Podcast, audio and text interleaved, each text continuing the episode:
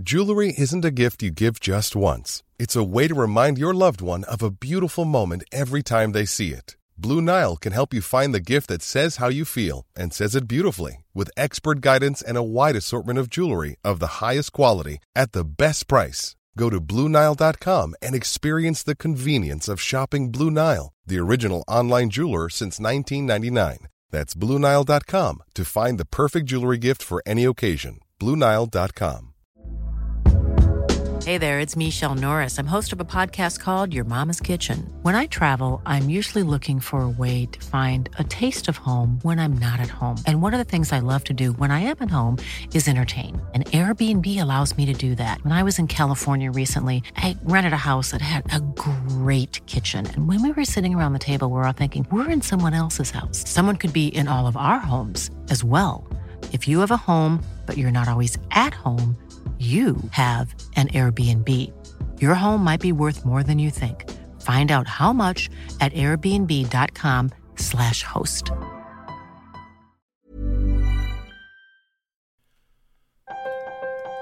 Welcome, welcome, welcome, welcome, welcome to the Trampoline Hall podcast. I am your host, Misha Glouberman. Uh, Trampoline Hall is a lecture series that takes place in a bar. Uh, it's usually in Toronto, but sometimes other cities.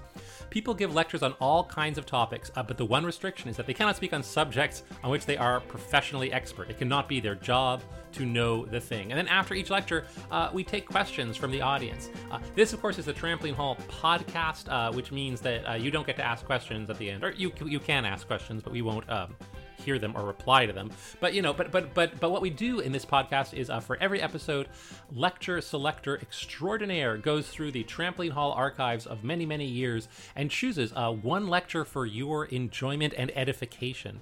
Um, if you, by the way, if you if you're enjoying the podcast, uh, you really should come check out the show in Toronto. If you live in Toronto, it's sort of convenient. If you don't live in Toronto, it's a lovely city and worth coming here to come see the Trampoline Hall lectures, which are amazing. Uh, we also have uh, some professional sports teams.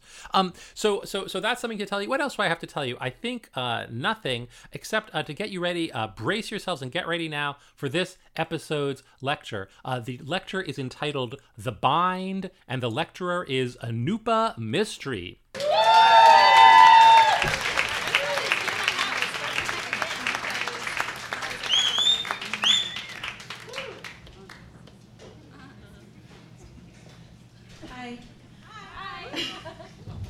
So, uh, I'm here to talk about yoga. And it's funny, right? Because some of you are probably looking at me and thinking, well, she's brown. Isn't yoga from India? She must be an expert on yoga. And isn't Trampoline Hall about the non experts?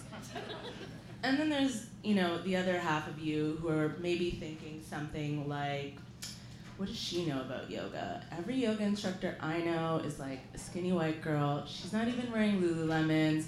I didn't see her at Village Juicery last week. What's going on here? So to clear things up, I'm not a yoga expert. I cannot do a headstand. I cannot do a handstand. There's lots of yoga things I can't do. And to address the other side, I am not a skinny white girl, and thank God for that. but these are troubling associations, right? Um, she's brown, so she knows everything about yoga, or she doesn't look like the mainstream perception or the mainstream cliche of what a yoga person is like. Um, but that little conundrum is part of why I wanted to talk about yoga today. So I've been thinking about this because I've been what you might call yoga adjacent my whole life. I've been what, uh, you know, in the 80s, I, my mom would watch um, the BBC. I grew up in England, so my mom would watch the BBC and she'd watch these white ladies in unitards like stretching in the wilderness. And then when we moved to Canada, um, she would watch Lilias Folan on uh, PBS doing the exact same thing, basically. Um, and my three living grandparents have had the exact same routine since I was really young. Um, they wake up really early and they pray and they meditate every single morning. So to this day, if I were to spend the night with one of them, um, and I would if I were to wake up at like five or six in the morning and go downstairs to get a glass of water, they'll be there, they'll be seated on the floor, and they'll be doing pranayama, which is the deep, vigorous, mindful breathing that you might have done if you've been to a yoga class. My grandma, who lives with my parents in Brampton, has a more modern approach. She commandeers the television early in the morning and watches Baba Ramdev on satellite from India. He is, you know, he's got like thousands of people in front of him, ordinary people, and he's wearing like an orange robe, and he's got an orange loincloth underneath, underneath, so, you know, he takes off his robe when he's doing yoga. But he's, you know, lecturing and he's practicing yoga and he's talking about this with ordinary people in India.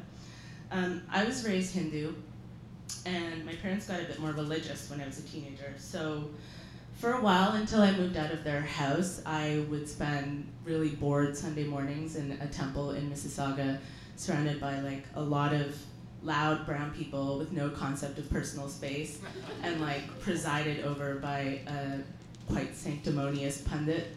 Um, the, the, the temple, like the main room in the temple, this, the ceiling was painted to look like the sky, and then there was like bad burgundy carpeting and fluorescent lights. And then, you know, we would sit there, we would do like meditation and prayer, and there was also like yoga classes offered for senior citizens and kids.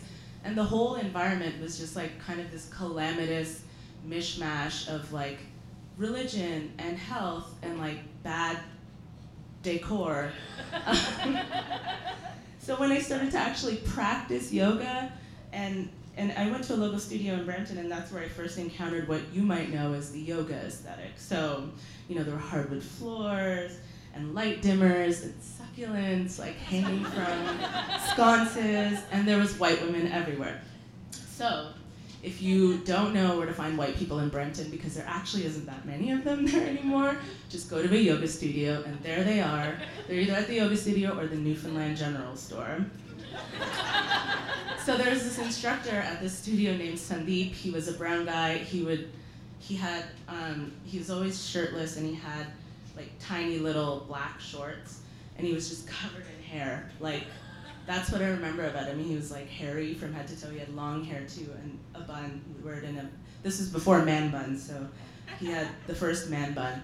Um, and he would like push and like shove and like cajole us into like all of these shapes, and he would shout his instructions, and he would just drip sweat everywhere. And this wasn't a hot yoga class. He would just drip sweat everywhere. But like I was into it, you know that that kind of messy approach to yoga really reminded me of um, the calamity of these crowded temples that I grew up going to.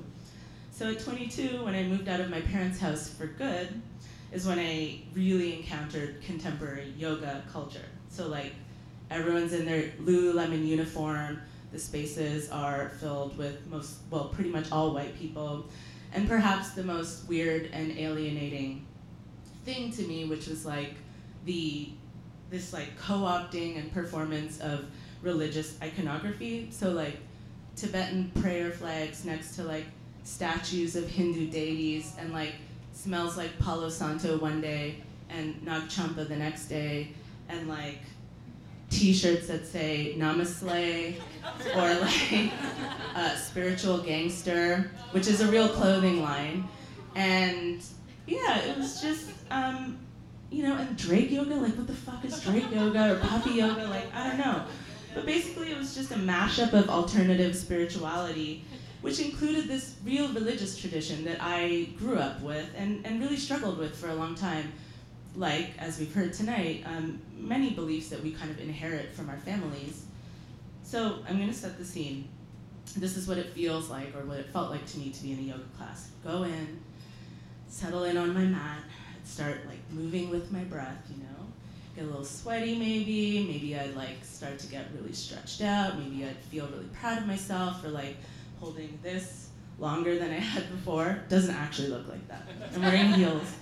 Um, and then like at the end of the class, you'd be like laid out and it's time for the final relaxation and the teacher presses play on their iPod and it's like this bizarre pan flute mashup of like a Hindu prayer, and I'm like, what the fuck is going on? All of the hard work, all of the rest that I've like cultivated over the hour just like evaporates from my body. That's really what it feels like. I tried to let it go, um, but it felt so bizarre to me, especially since I was the only brown person in these spaces. So I stopped going, right? Because that's that's that's what what it is. That's how it is. Whenever something feels really uncomfortable, you avoid it. And it was easier to stop than to confront white supremacy, which is what it really felt like I had to do. So I went back to spinning and Pilates, and I was self conscious about my sweaty face and my body, but at least everyone in the room was on the same page. Like we were all, you know, working out towards the same goal. And I think that's part of the spiritual malaise that drives so many people towards contemporary yoga, right? So this time last year, I was living in New York. I was working my ass off in a job that felt unrewarding. I was feeling very fucked up about Trump. I had like an escape plan, which I think I texted you about, where I was like, okay, I got my passport. I'm like, I'm gonna learn how to hotwire a car, and if we need to drive north, we're gonna drive north. And you know, I was paying too much for healthcare. Like my love life was a mess. Like it was just, I was feeling very, what is the point? So then I found this yoga studio in Brooklyn where I was living, and I don't know why I decided to went back to go back, but I went back, and it was amazing. It was a community of people that reflected the neighborhood that this yoga studio was in. So there's a lot of black people, a lot of brown people. There was lots of working, like Manhattan working people uh, as well. But this place really made an effort to integrate itself into the neighborhood. There's people of all different body shapes and sizes. There was no uniform to practice yoga, and it just felt really inviting. And I even like tried my best and almost stopped flinching at the end of the class when people would say namaste, which is hard for me because namaste is a greeting um, for pretty much every Indian person that you've ever met or a Hindu person that you've ever met. Um, so there's this thing in yoga about finding your edge, right? Which it just feels like language borrowed from cognitive behavioral therapy or something like that. It's basically about being present enough in your yoga to, to move mindfully through a yoga series without overdoing it or giving up just because something feels really uncomfortable. So if you've ever done pigeon or like a deep hip stretch and felt um, and felt like involuntary anxiety, or in my case, like total rage, then that's you finding your edge. So I realized that part of the reason that I was drawn to yoga was that it took me to my edge in what felt like a safe way. It helped me to get close to what was really bothering me, and I was able to start the process of learning to be an emotionally present human being. Plus, my arms got ripped. Um, isn't it crazy when you're an adult and you're looking back on your life and you're like, wow, my parents never taught me how to regulate my emotions? Well, it's even crazier to think that yoga was accessible to me my whole life, but it was often presented in the form of a certain kind of cultural chauvinism. The craziest shit is that the yoga studio itself, to this day, still remains an emotionally distressing experience for me. It does. Um, every single time, no matter how much I'm looking forward to the experience, because even in this city, in this city, it remains a segregated space. And yet, instead of stopping, I kept going because I was feeling better. And then at the end of 2018, I decided that instead of letting my discomfort define my relationship to an experience, I wanted to do something to, about it. So I made just two manageable goals for 2019, and one is to complete my teacher training. I struggled with writing this talk because it's hard for me to not feel any sense of ownership over this cultural practice, even though uh, yoga was originally uh, the pastime of holy men, emphasis on men. Um, the discomfort I felt about putting this talk together is the same discomfort that brings me to yoga, though. I'm finding my edge. I wanted this to be triumphant, you know, me, the wise brown person, like schooling a room full of white people. Um, but the truth is that the slipperiness of yoga is, uh, the slipperiness of what yoga is and who it belongs to and how I encounter it is fraught.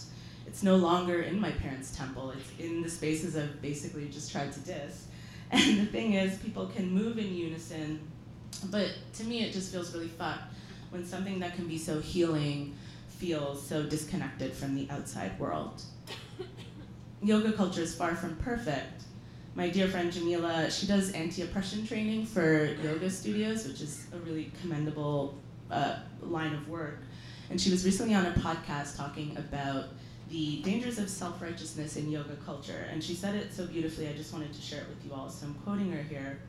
People feel like yoga makes them a better person, so they're resistant to the idea of being wrong or that they might be ignorant. that whole attachment to being good and right and I didn't mean I didn't mean to puts people further and further away from the work of dismantling power. There's not much in our culture that rewards not knowing. But that is what yoga helps me manage the uncertainty that I feel every single day. I don't need to have the answers so long as I'm moving honestly and consciously through every minute.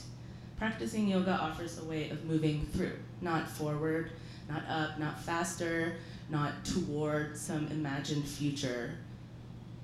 And unlike traditional exercise, it's not about cheating death or maintaining an illusion. It's about accepting the present moment just as it is. And whether you've got a disability or creaky knees or a broken heart, yoga is there to be like, okay, let's just work with what you've got.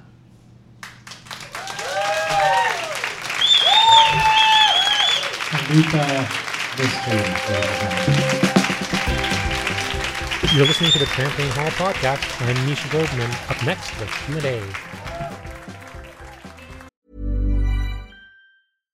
One size fits all seemed like a good idea for clothes Nice dress. Uh, it's a it's a t-shirt. until you tried it on. Same goes for your healthcare. That's why United Healthcare offers a variety of flexible, budget friendly coverage for medical, vision, dental, and more. So, whether you're between jobs, coming off a parent's plan, or even missed open enrollment, you can find the plan that fits you best. Find out more about United Healthcare coverage at uh1.com. That's uh1.com. Many of us have those stubborn pounds that seem impossible to lose, no matter how good we eat or how hard we work out. My solution is PlushCare. PlushCare is a leading telehealth provider with doctors who are there for you day and night to partner with you in your weight loss journey. They can prescribe FDA-approved weight loss medications like Wegovy and Zepbound for those who qualify. Plus, they accept most insurance plans. To get started, visit plushcare.com slash weight loss. That's plushcare.com slash weight loss. Are there any questions? Yes, yes.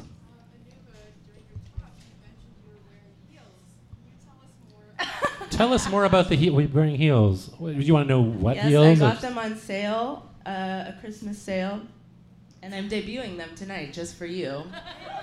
So, thank you for Is, is that why? Why is that why? Why did you ask? Because I asked her to. Oh. Everything you see before you tonight is scripted.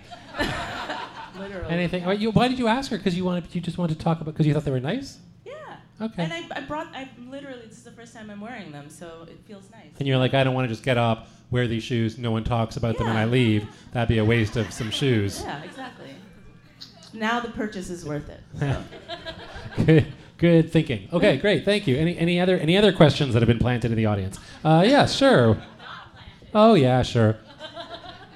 What's your What's your question? Um, if you could describe your ideal sort of kind of just like yoga studio, what are some of the aspects of it that you would want? Wh- What would you want in your ideal yoga studio? Oh, that's so hard. Um, Like I fucking hate the music more often than not. So you would like to. So for you, not hating the music would yeah, be. like pre-approved playlists, I guess. I think that's cool. Um, I don't know. I think it's less about like the uh, like the external, like the the decor and that kind of thing, and more about like cultivating in whatever way. And I don't know how to do this, right? Like I don't know how the studio in Brooklyn, which is called Sacred, I don't know how they did this, but it's about cultivating like the right community of people, like people who come with the right energy. I mean, I'll say one thing. They had um, a community class, which many stu- studios offer. So on Saturdays at noon, they would have this free class, and it would be super packed. And you know, there'd be a line, and they'd jam probably. I mean, it was a big studio. They'd probably jam like 80 people in there. And I heard a person complaining afterward, and you know, you could tell that they were like well put together, etc.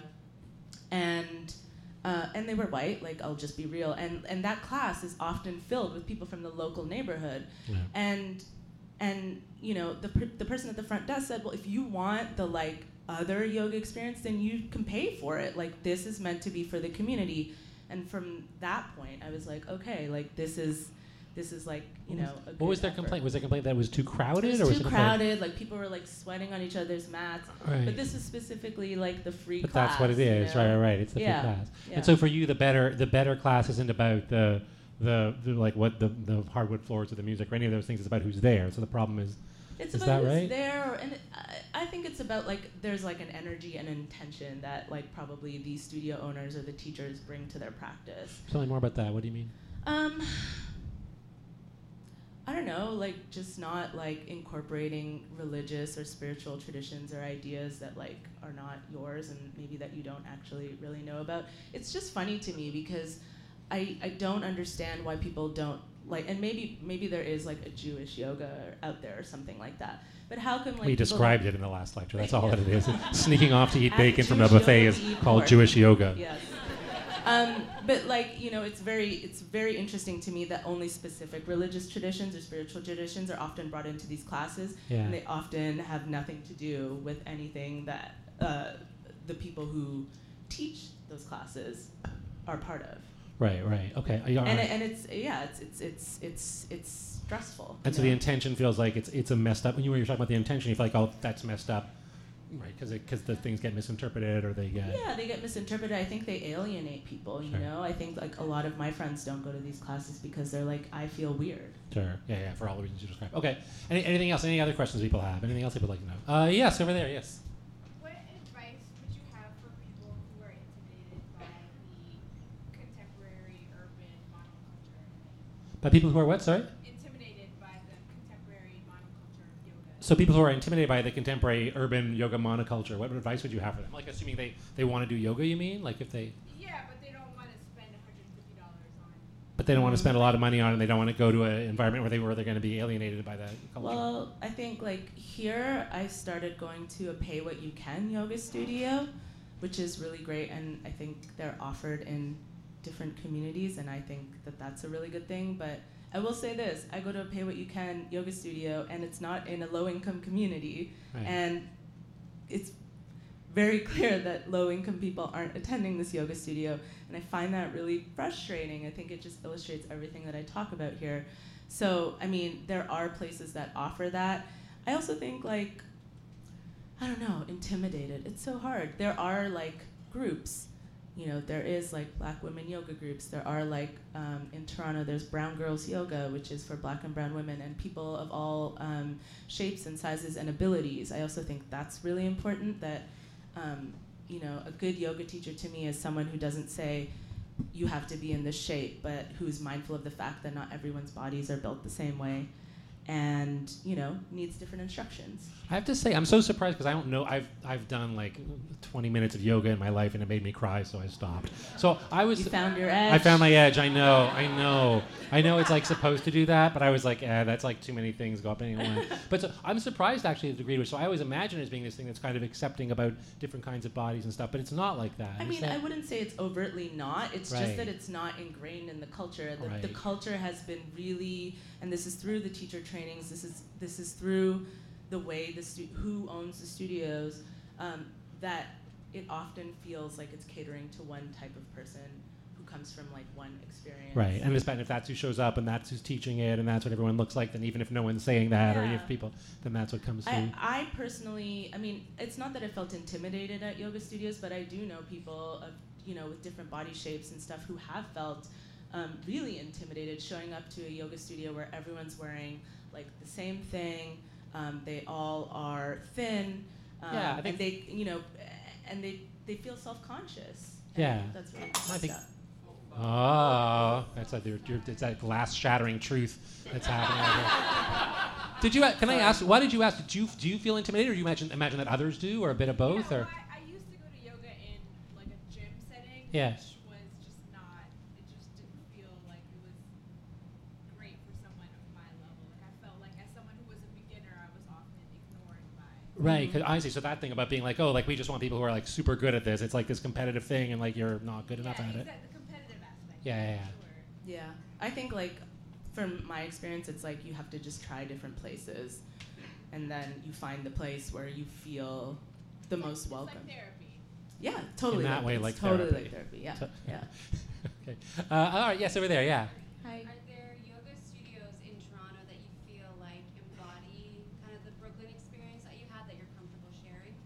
there isn't.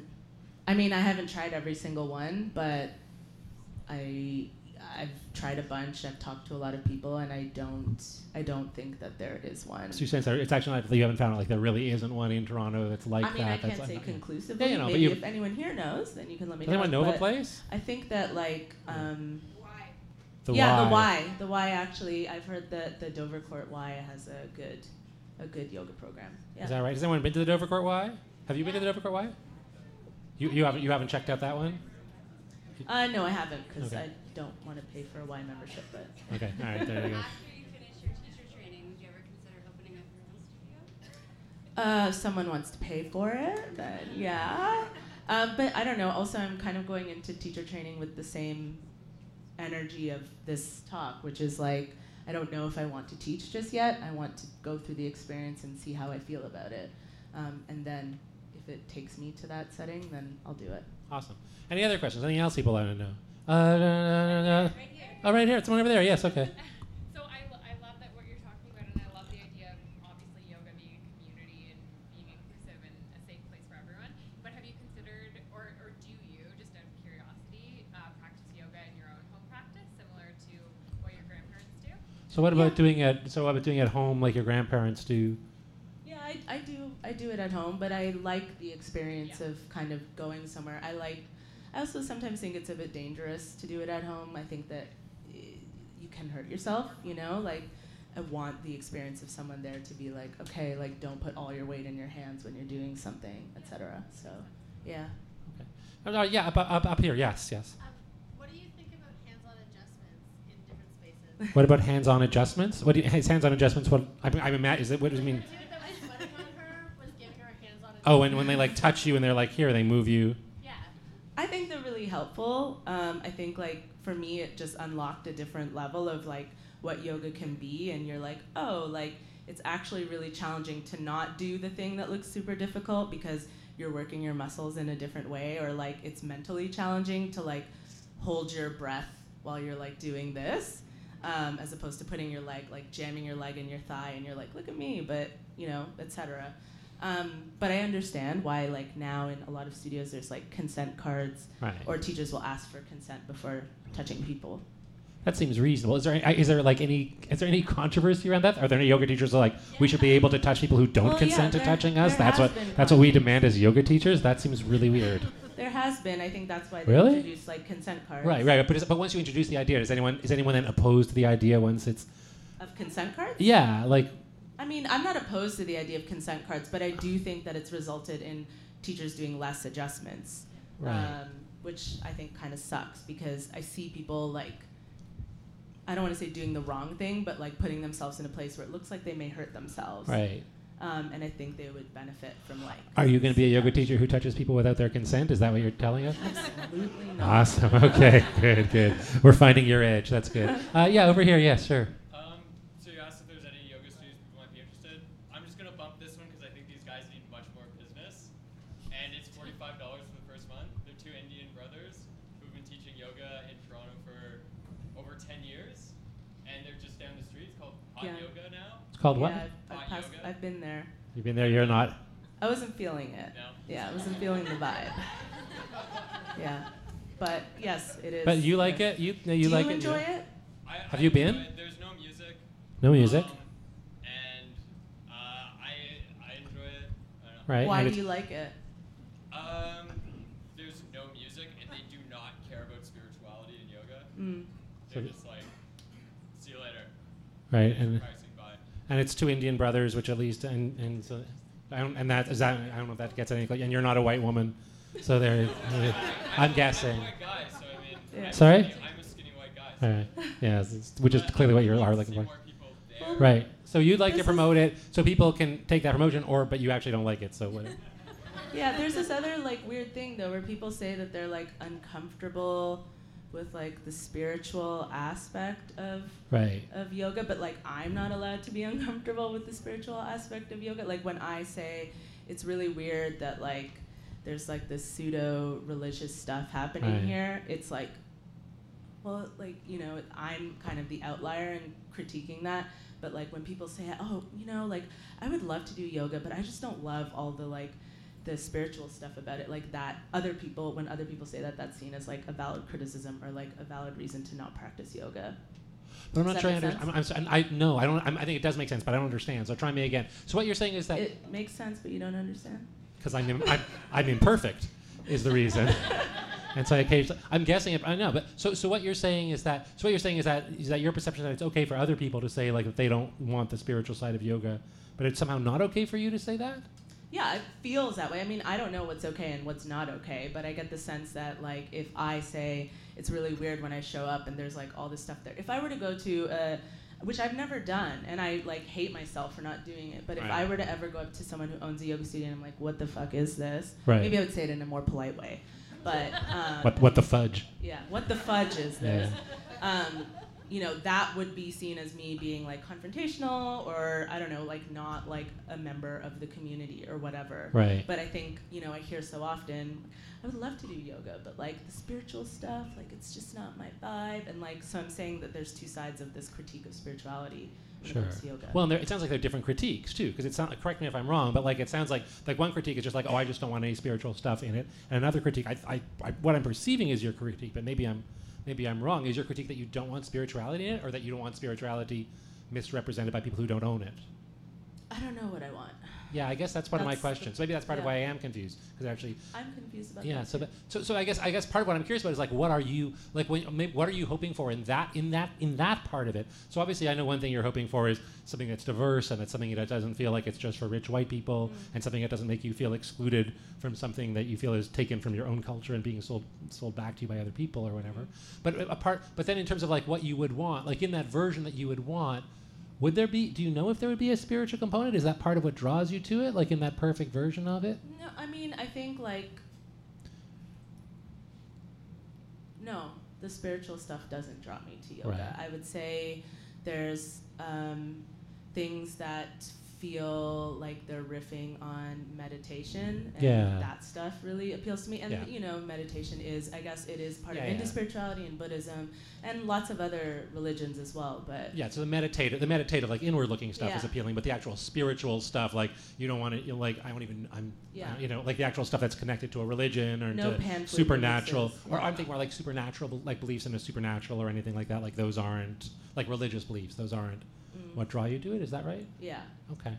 Let me ask you about the when you think about the meditative stuff. Well, okay, I'll, I'll come back. Let me ask you. Let me get your question, and then I'll get your question and my question. Yeah, what's your what's your question? Well, just to follow up to what you're discussing now, like, do you think though there might be some? I, I definitely am um, persuaded by many of your criticisms of what you've identified as kind of like pseudo religion and pseudo spirituality. Um, but is there something potentially lost if yoga as a practice, which does have this historical and, and religious context, is there is then abstracted from that context and presented in a totally secular way, which it sounds like you're kind of advocating, is there something lost if it were kind of, you know, denuded of its context in that? So the question is whether something is lost if you take away the religion and present it in a secular way. I mean, I just think it already is, you know? I think it's already kind of really divorced from its cultural origins. And it was intended to do that, right? Like, I mean, there's one version of this talk that's literally about how yoga is kind of a scam. And it was like brought over as like a form of um, like PR for India. And now is in fact like, you know, um, like a fo- it's like it's like the cultural um, nationalism for like the right wing government in India, right? Oh. Like they've established like a national yoga day and they have yoga visas because they know they can get money from tourists coming to India looking for the authentic yoga experience. Right. So it kind of to me is already diluted and I guess what I'm looking for is like a third way and I think this is like what I'm looking for in everything that I do, you know, something that is not of there and not of what I know here to be, but is like a third way forward that feels useful to me and people like me. Cool. Okay, great. There's a hand up over here. Was it? Yeah. Oh, over here. Yeah. Um, why do white people want to do shit like dog yoga and goat? Why do white people want to do dog yoga? I, I mean, like, obviously, like, I just, I just, like, I'm wondering if you have, like, any insight as to, like, why they keep trying to do those. Why do white people keep trying to do yoga with goats and dogs? Is the question. I'm gonna give you the real answer later. but um, I would say because they love their animals. I don't know. I have no Okay, idea. now let's pretend it's later and you give us the real answer. Do you think they're trying to, like, uh, put, I guess, no, never mind. No, what do you think? Of, what do you think it might be? Do you think they're trying to, like, make it their own thing where it's like, if we had baby goats, then this has nothing to do with brown people? Right, to sort of make it more more their own thing by making having less to do dog with. yoga, I kind of get because, like, you know, it's cute if I like do yoga at home and my cat's like, you know, rubbing up against me. It's Sure. cute. Or like, you know, your dog's around you all the time, but So like, the dog. So let's take it one at a time. So cats and dogs. You're like that. Sort of seems. You can it sort just of. seems like- understandable. Like you have Right. a bond with your Right, pet, sure. but like, and I'm sure some people have a bond with their goats, but I just can't imagine it's that many people. But it's not your goat. It's not your goat. Oh, it's a it's not random goat. goat, so, like, we don't know. don't know. We're slowly piecing together how goat yoga works. So what happens? You go to yoga and they give you a goat. There's like here's here's your yoga goat. Like, I don't want this to be taken as an anti-goat screed. Goat is delicious, and perhaps the most delicious of all the meats. Sorry, pork. Um, and you know, goats yell, and that's cool. But uh, I don't know why you need to do yoga with them. So I'm the assuming- answer is why do white people want to do? I don't, I don't know. Sa- I haven't. Maybe. Can, can, sorry. Does anyone have Can anyone? I know why. I know why white people. I think it's a know question for why. you, Misha. I think I do because I think that I think that the sense that people have, I think the sense that a lot of people have about yoga is yoga is basically a way to like um, to like pamper yourself with a, with an experience of joy and comfort. And I think for a lot of people, what it means to pamper yourself with an experience of joy and comfort is to like stretch, but also at the set same time pet an adorable puppy. And to them, those two things kind of go together, like feeling nice in a stretch while the sun shines behind you, and there's maybe and it's and like you're on a poster that says Namaste, and like you feel calm and relaxed. And like, what if you were also petting a puppy? It would be even more like that. Is what is what I think it is. I say this as once again someone who's done 15 minutes of yoga in their entire life. But I am white. I do say it as a white person. I also don't like puppies. Yet, I but I understand the hell out of white people. It's true. And uh, um, but again, probably only with only from like an internal perspective. So, so that's what it seems like to me. To me, it sort of makes sense. It feels like yo, people are just trying to make yoga be even more this sort of relaxing, delicious, calming experience. And they're like, yeah, puppies, puppies are like that. I think that's probably why. I feel the goats. Now I'm just. is the thing. I No don't one know. knows the goats. No one. I don't know. understands I yeah, the goats I think are just a mistake. I think people just can't afford a puppy, is what it is. I don't know. I don't know. Wh- who? Some, she said she's gone to goat yoga. You went. You've all been to. Everyone around here has been to goat yoga. Why did you? Why were people there? Why were the people there? I took my 12 year old nephew. You took because you were taking a 12 year old because you're like I like yoga. He likes a petting zoo. You know we can go is? together. So I know there the you go. answer now. What's you know how answer? like in Niagara Falls there was the sunflower field farmer who like his field was getting decimated by Instagram people. There's like now people go to goat yoga for Insta. It's the Instagram of yogas. That's what the answer is. There we go. It makes the most sense, but also. They shouldn't have anything. Like so, like for them, if we're providing it, they know it's an easy cash thing. What, but that's putting that's putting the, the cart before the goat. I mean, to say it's a cash thing raises the question of why the hell would anyone pay money Actually done. Like the person who's teaching it was for novelty? not a yoga teacher. It wasn't even a yoga teacher, and they didn't know anything about goats. It's a petting zoo. And Right. shit all over you. It's a petting zoo with stretching. It's Instagram. It's a cash grab. All right. So more think about it that way. Maybe if you reframe the question and say, if you had a petting zoo, why would it help to add yoga to it? Maybe that's a better way. A better way to think. Sounds like nonsense. All right. I don't know. Do you, do you have a, do you have an alternate theory? I feel like you have one. No, I'll that was my theory. time. It's Instagram. Okay. All right. Yeah. Okay. You want? Sorry. Oh, I'll just add. I Oh. a, I'm a therapist. You're a therapist. And I had a client who really wanted to try something different and examine something. Like she had gone through a really difficult time, and she thought yoga and goats would be like a mix of trying something that she felt comfortable with and something new. You had a client. Now here's the thing: your client thought yoga and goats would be a combination of something she was comfortable with and something new. We're all wondering which is the thing she was comfortable with and which is the thing that was something new. You can't disclose that. That's where you draw the line. Thanks, ethics. Okay, great. Uh, uh, anything else? Anything else people want to know? Any other questions? Yes. Okay, sure. Okay, so with me, I'm gonna make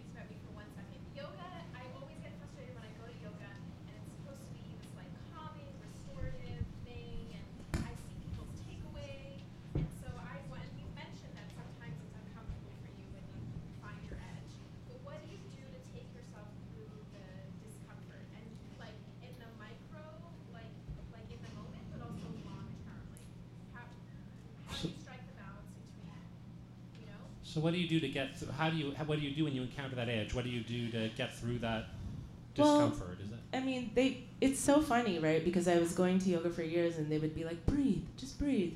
You know, move with your breath, move with your breath. They tell you that for a reason, right? When you're in that really difficult posture, or not even a difficult posture, if you're just like, okay, I want it, like I said, standing on one leg, you think it's easy, but can you do it without holding your breath?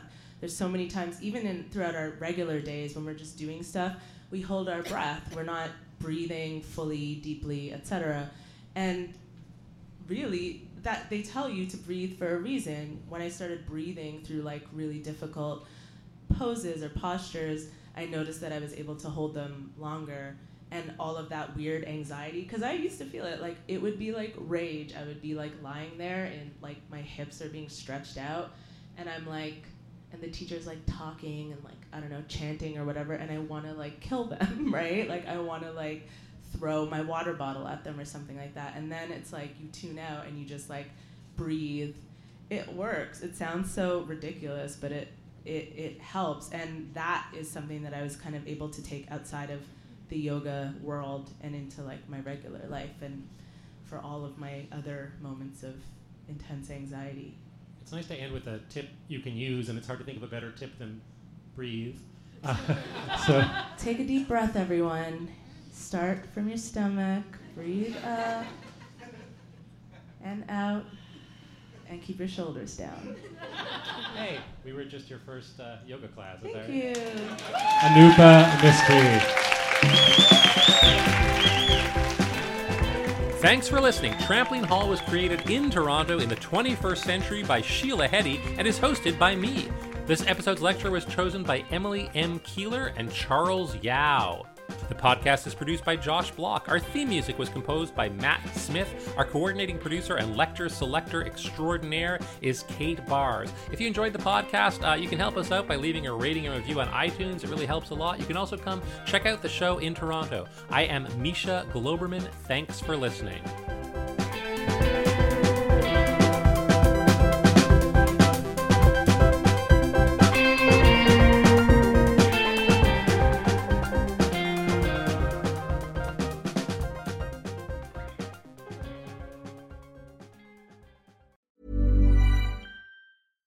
Hey, it's Paige DeSorbo from Giggly Squad. High quality fashion without the price tag. Say hello to Quince.